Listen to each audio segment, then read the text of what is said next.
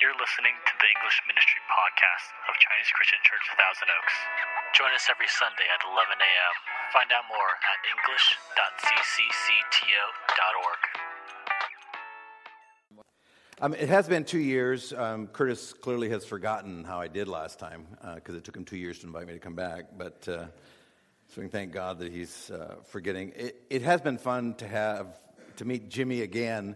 Um, his parents, Steve and Kathy, who worked with Crew for many years, were actually supported by the church I pastored up in Santa Margarita, just north of San Luis Obispo.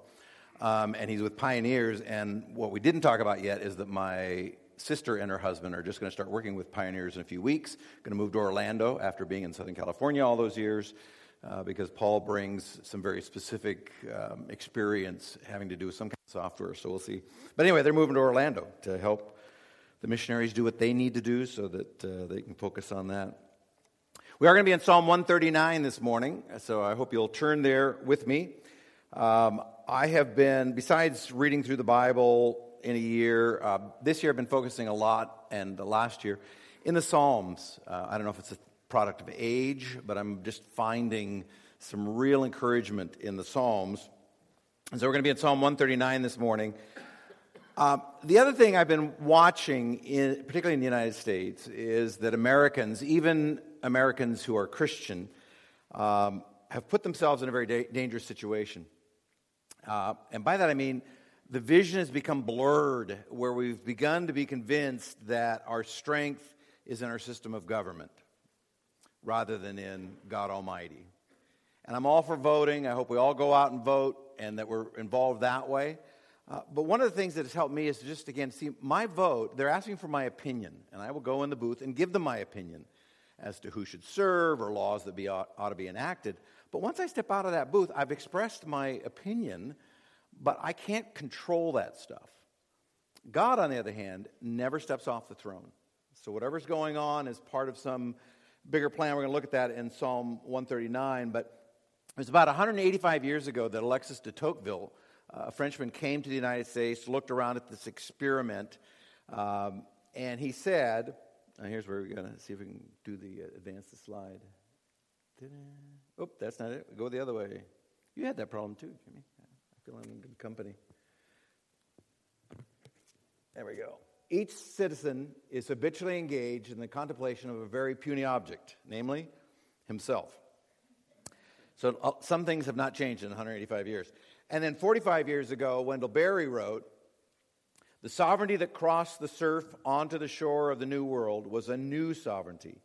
They began the era, era of absolute human sovereignty, which is to say, the era of absolute human presumption. An infinitely greedy sovereign is afoot in the universe, staking his claims," meaning us. We feel like we ought to control every aspect of our own lives. And then thirty-five years ago, Alexander Solzhenitsyn uh, came to the United States, and he said, "We have placed too much hope in politics and social reforms, only to find out that we were being deprived of our most precious possession, our spiritual life. It is trampled by the party mob in the East and by the commercial one in the West." Now, after that introduction, you may feel somewhat like the born loser characters. Sigh. He said, "I've given up wishing my dreams would come true. Now I just hope that my nightmares won't." Um, and it doesn't matter where you are in the political spectrum. Everybody, it seems, in America today is doing one of three postures. One is they're either wringing their hands in worry, right? I don't know what's going to happen, what comes next. Or they're throwing up their hands in desperation, saying, they're, this place is out of control, and I don't know what to do about it. Or they're folding their hands in prayer. So again, one of the upsides of our current situation, I think, in the United States is that for many, it has forced them to pray. It's like the group that got together, a group of Christians, and things were out of control in their church, and finally, after hours of meetings, somebody said, "We ought to pray." And the other guy turned to him and said, "Has it come to that?" Right? Because we tend to go there last as opposed to going there first. And the psalm we're going to look at this morning, uh, Psalm one thirty-nine, is again one of the collection of the one hundred fifty psalms. There are basically five major types of psalms: psalms of praise, psalms of thanksgiving, psalms of lament or confession. And actually, most of them are that. So if you are in your quiet moments just bemoaning your own life or the life of the people around you or the country you're in, you're in good company, because most of the Psalms are Psalms of lament. Life is not as we expected, but our God has not changed. There's Psalms of wisdom and then the royal Psalms. And we're going to be in a Psalm of praise this morning. And it's uh, a matter of four stanzas. They each have six uh, verses in them. The first four primarily are describing something true about God, and then the last two are some sort of response on the part of the psalmist. The first one, excuse me, the first one is verses one through six, the first stanza. excuse me, no virus that I know of. Um, the uh, is describing that God is very smart. In fact, he is so smart, he knows everything.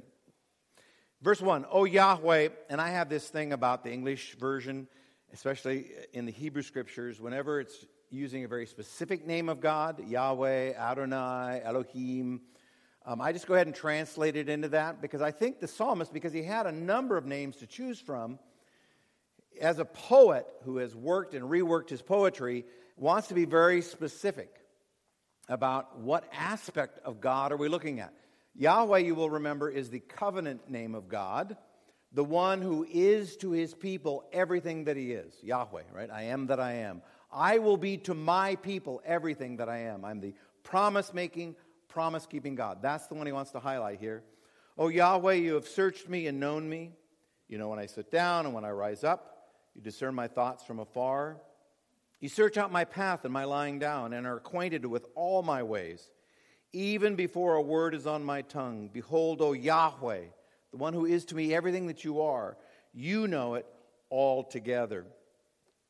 I discovered that this word searched, when, when it says that God, you have searched me, is the same word that's used when uh, Joshua and Caleb go into the land and spy out the land, right? They didn't go to the edge of the border and just kind of look in and go, well, it looks okay, right? They, they went into the land. They wanted to check it out to see what this is really about. Who's there, who's not there, what do we need to know about this? It was also a word that was used of mining.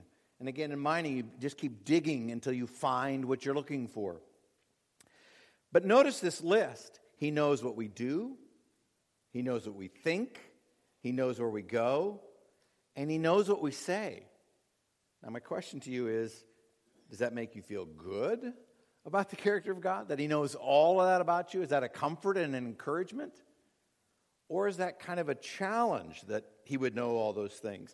And again, in the Hebrew, this word know is an intimate knowledge. It's not just being aware of the facts. It says Adam knew Eve, back in the King James anyway, and she conceived. All right? So that's a pretty intimate kind of knowledge, that he knew his wife and she conceived. It's that kind of awareness, not only of the facts, but of the relationship. Where are we in this relationship? In his classic book on the attributes of God, Gleanings in the Godhead, A W Pink writes, God knows everything, everything possible, everything actual, all events, all creatures of the past, the present, and the future. He's perfectly acquainted with every detail in the life of every being in heaven, in earth, and in hell. Nothing escapes his notice. Nothing can be hidden from him. Nothing is forgotten by him. He never errs, never changes, never looks, overlooks anything. So again, I ask, how does that make you feel? Right? He never forgets anything. He knows not only what happened, but what could have happened, all the actuals and the possibles. David goes for this response in the next verse. He says, you hem me in, behind and before. You lay your hand upon me. Such knowledge is too wonderful for me. It is high, I cannot attain it. What he says is, uh, this, this knowledge that God has of me actually brings me comfort. And that knowledge actually builds some hems around me. As Curtis mentioned, I've served a number of years with the Evangelical Free Church, uh, basically pastoring pastors. Now my ministry is to first through eighth graders as a substitute teacher in the public school system in Bakersfield. Yes, I am a substitute teacher. But that's my ministry. Those school districts are actually paying me to be an example of Christ in the public school rooms. right? I don't often get a chance to put words to the music, but I hope they're at least hearing the music so that at the point when I can put lyrics to that, I have a relationship that allows me to talk about Jesus. That's currently my role. And I say that by way of encouragement to all the rest of you, because we have this tendency in the American church anyway to think, oh, to be a pastor, to be a full-time minister in a local church, that's kind of the, the, the epitome, the apex of what you want to do. But all of us are called to ministry. And my ministry now has stopped being that pastoring to pastors thing, but I'm still in ministry. Larry Osborne, one of our pastors, has said to a lot of us as pastors, look, you will always be a pastor, but at some point, no church is going to want to pay you to do that. Right? I mean, you just kind of finally get to that age or that stage, and they say, no, we, we're going to move somewhere else, on to something else, right? But does that mean our ministry stops? It better not. Because, in fact, God has called all of us to be ministers where we are, to do a really good job at whatever they're really paying you for, but also to recognize that God has put me there to be a representative. And so he has built these, these hems, these fences, these places that we are to function, and that ought to be a comfort to us. Paul responds very similarly as he finishes uh, chapter eleven in what we call the book of Romans, or the letter to the church at Rome. He's considering God's plan of salvation for both the Jew and the Gentile, and he writes, oh, the depth of the riches and wisdom and knowledge of God, how unsearchable are his judgments, and how inscrutable his ways. For who has known the mind of the Lord? Or who has been his counselor? Or who has given a gift to him that he might be repaid? For from him and through him and to him are all things. To him be the glory forever. Amen. The fact that God knows the end from the beginning ought to be a comforting and an encouraging knowledge of this God that loved us enough to send his Son. The next thing that in the psalm, the next stanza is seven through twelve. And once again, David begins with a description. Where shall I go from your spirit? Or where shall I flee from your presence? If I ascend to heaven, you are there. If I make my bed in Sheol, you are there. Now those, I was a, a C E major in seminary. I didn't want to take Greek and Hebrew. So, uh, but those who understand the Hebrew tell me that those there, you are there, is not in the Hebrew. It's just you. So read it like this. If I ascend to heaven, you. If I go to Sheol, you. Right? In other words, everywhere I turn, you. Right? You are right there. And so I get why the translators want to put you are there, but it's just that, it's almost that startlingness. I, I go to heaven and you. I, I go to Sheol, the, the place after death, you. Wherever I go, you. The public school system, a local church, a welder, whatever it is you do, when you go there, you, God is there. If I take the wings of the morning and dwell in the uttermost parts of the sea, even there your hand shall lead me, and your right hand shall guide me. What David is getting at it, God is very big. In fact, he's so big that he's everywhere we are. That's how big he is. And some have suggested that David finds God being everywhere present a little disconcerting, right? No matter where I go, you're there. But I think it's an awful lot like when I was growing up. When I was being a good boy, I liked having my parents around. When I was being a naughty boy, I didn't want my parents anywhere near where I was, especially in my teen years, but that's a story for another time. But that's, I think that plays in here too. Again, for David, he finds it comforting that God is there. But I would imagine, as you read in his Psalms of Confession, that when he realized his own sinfulness, he wasn't ex- so excited about the fact that God was there wherever he was. Why is it that with God we feel his absence at the very time we want his presence? For, action, for instance, when we're depressed or distressed, right? We want his presence, but he's not there, it seems. And we feel his presence at the very time that we most want his absence. For instance, when we're sinning, right? It's, it is that brokenness of us that the difference in whether or not we want to be aware of his presence has to do with what's going on internally. We're going to see that again as we get to the end of this song. But look at his response. I cannot escape God's presence. Look at verse eleven. If I say, surely the darkness will cover me. right? So then God can't find me. And the light about me be night. Even the darkness is not dark to you. The night is bright as the day, for darkness is as light with you.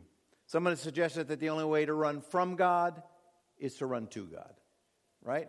When we feel like, I don't want to be aware of God's presence, that's the time we need to make ourselves aware of His presence, because He's the one who provides forgiveness. The third stanza begins in verse thirteen, and here he's going to, David's going to talk about God being very strong.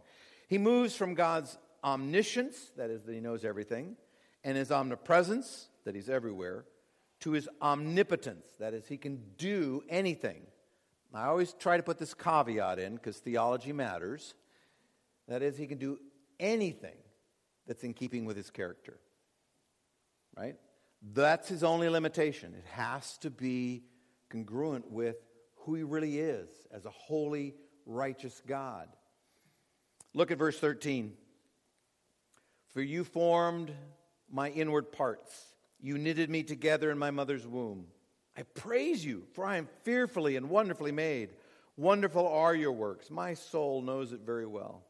My frame was not hidden from you when I was being made in secret, intricately woven in the depths of the earth.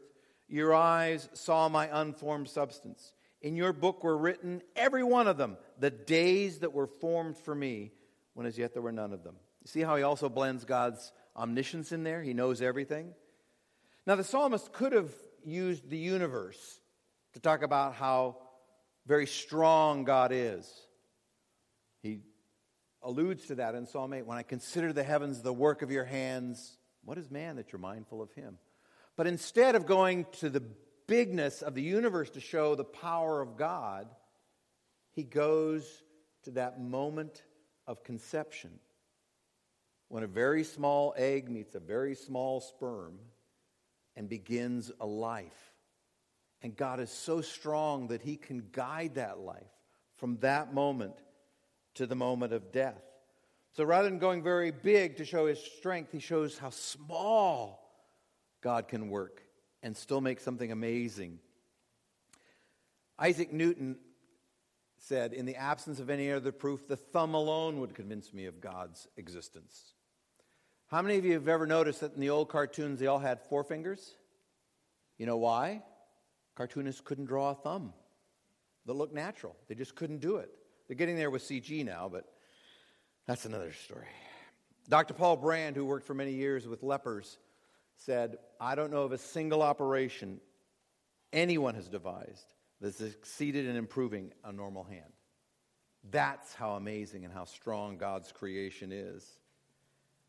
Now, I want to mention, because last Sunday was the Sanctity of Human Life Sunday, that often when we go to Psalm one thirty-nine and we, we think about the life of the unborn, because that's the, the example he uses here of God's strength.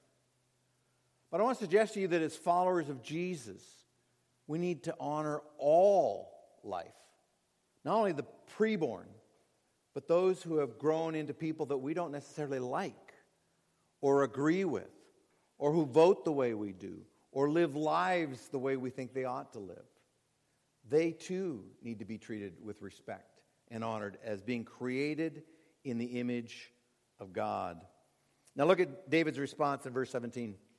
He says, how precious are your thoughts, O Elohim. Elohim is the name for the strong God.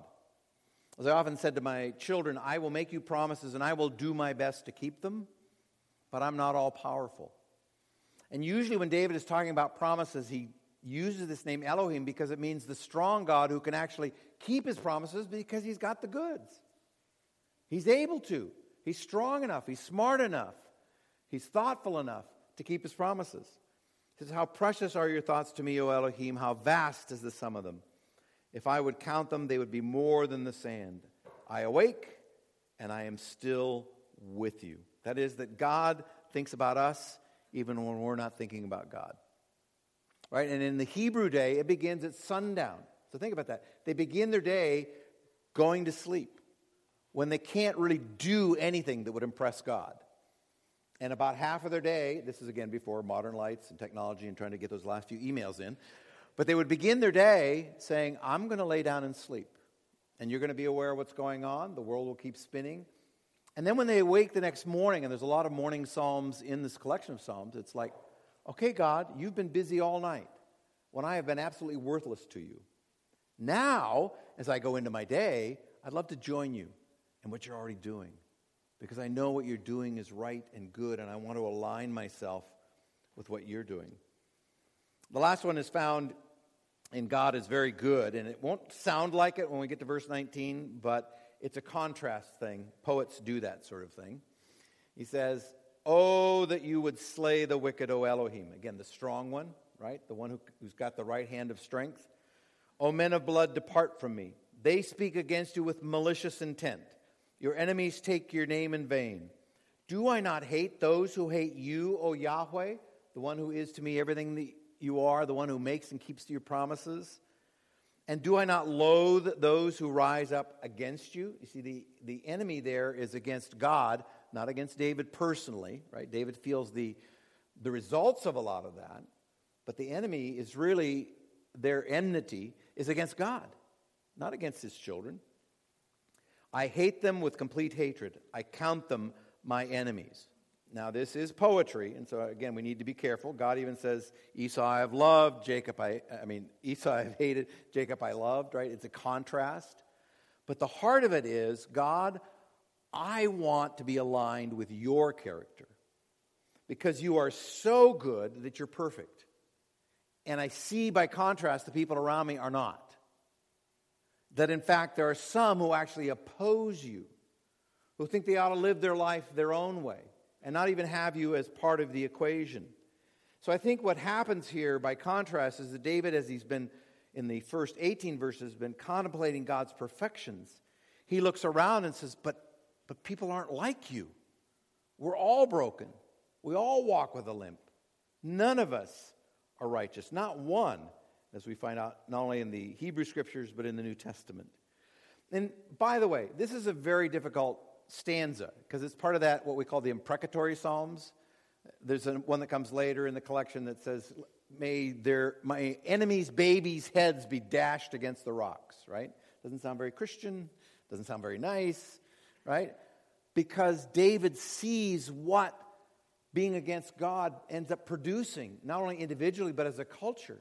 And says, in essence, would you make it stop? One of the things I think we need to notice there in verse nineteen is, oh, that you would slay the wicked. I mean, David's a king. He's got an army. But it's not like, let's go out and fight these guys. He's saying, God, would you do something about this? Because they empty God's name of its significance. That's what it means when it says, take your name in vain. You know, in the Ten Commandments, I grew up in a tradition where not taking the Lord's name in vain meant you don't swear, right? You don't use bad words. But as I begin to study it, that's not what vain means. It means empty. And basically, it's more of a call that our lives would not make empty who God really is. That when people would look at us, they would say, wait a minute, wait a minute. You keep telling me about this great God you know and worship, and then I look at your life, and it's like, they don't match. Now, that's going to be true at, to some extent with all of us, right? Because all of us continue to sin and fall short of God's glory. But these people have actively begun to just empty God's name of its significance by the choices they make. It's so clear. So what do you do with verses like, do good to those who despitefully use you, love your enemies?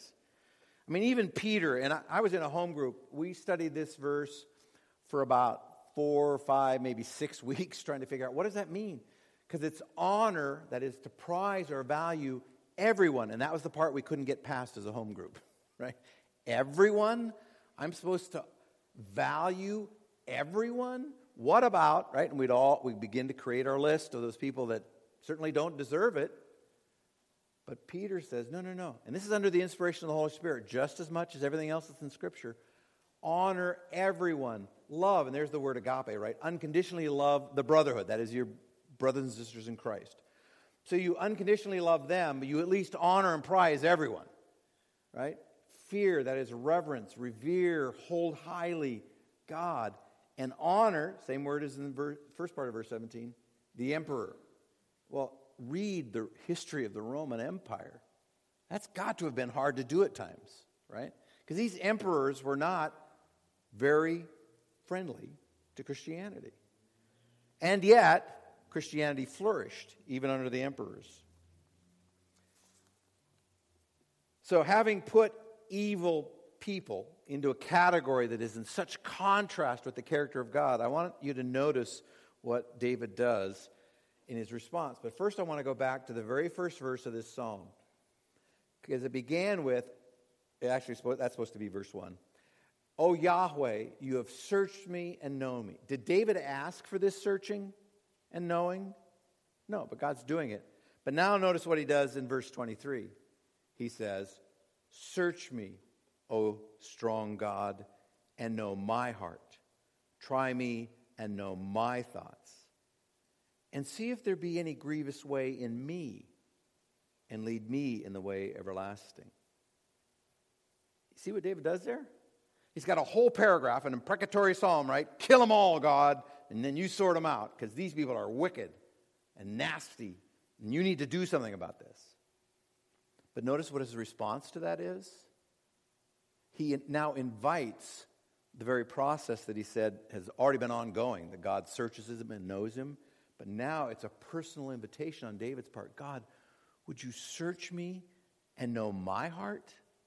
Try me and know my thoughts? Because how easily I can become like those described in the first part of this stanza. Those who empty God's name of its significance by the choices they make and the words they use and the way they relate to the people around them. It becomes an invitation, not just an acknowledgement of God's knowledge. And he wants to make sure if there's something going on in him that leads him the direction that he's just described, he wants God to do something about it. He wants to get rid of it and lead him in ways that are everlasting. I want to go to Alexander McLaren, who writes, it's not mere omniscience, that is knowing everything, but it's a knowledge which knows him, that is David the psalmist, altogether. It's not mere omnipresence, being everywhere, but a presence which he, David, can nowhere escape. Not mere creative power, but a power which shaped him. That is what fills and thrills the psalmist's soul. This is not just dry theology. For David, this is something that encourages and comforts and challenges him because of who God is and who David is in relationship with him. Which brings me to the two words, if you remember from two years ago, I always either do now what or so what. Because I think God's word ought to make a difference in how we live. It also signifies he's almost done. Good, if I just hold on a couple more minutes. But as, remember at the beginning I said we can either throw up our hands in exasperation, we can wring our hands with worry, or we can pray. As you pray this week, I want to suggest a couple of things. The first is we need to talk to God about his character and about our character. You get that? I think as we talk to God this next week, that we ought to talk to him about his character, but also about our own character, where we are in relationship to him. But then as we talk to others, I think we need to talk to them about God's character and about their character. And maybe start by talking about your own character, your own personal struggles. If we're not transparent with people, at least be translucent, right? Remember shower doors, we can just kind of, you know there's somebody in there, right? You just don't want too many details, but enough to know there's somebody there, all right? But I think we need to be translucent with people to say, yes, I'm a follower of Jesus, but I still have these struggles that go on, and which is why I continue to try and be in contact with God through prayer, through fellowship with other believers, through reading God's word where he has revealed himself. So again, as we talk to others, I think we need to talk to them about God's character because he's the one who never changes. I change, he doesn't. But I think we need to talk to them about our own character as well as their character. How's that working for you? The life that you have set out ahead and thought, this is it. Where has that led you to? And isn't it possible that God wanted something different or something more for you? Let's pray. Father, I thank you that David sat and penned this song. I don't know how many rewrites he took as he communed with your Holy Spirit, but he gave us a, a masterpiece describing who you are and who we are in relationship with you. Father, this is not a dusty song. This is a, a song for today. In the circumstances, not only in this country, but in Pakistan and every other country in the world, where people need to know you and follow you and allow you to make the changes that need to be made, because you are the one true God. May we never lose sight of that. I pray in Christ's name. Amen.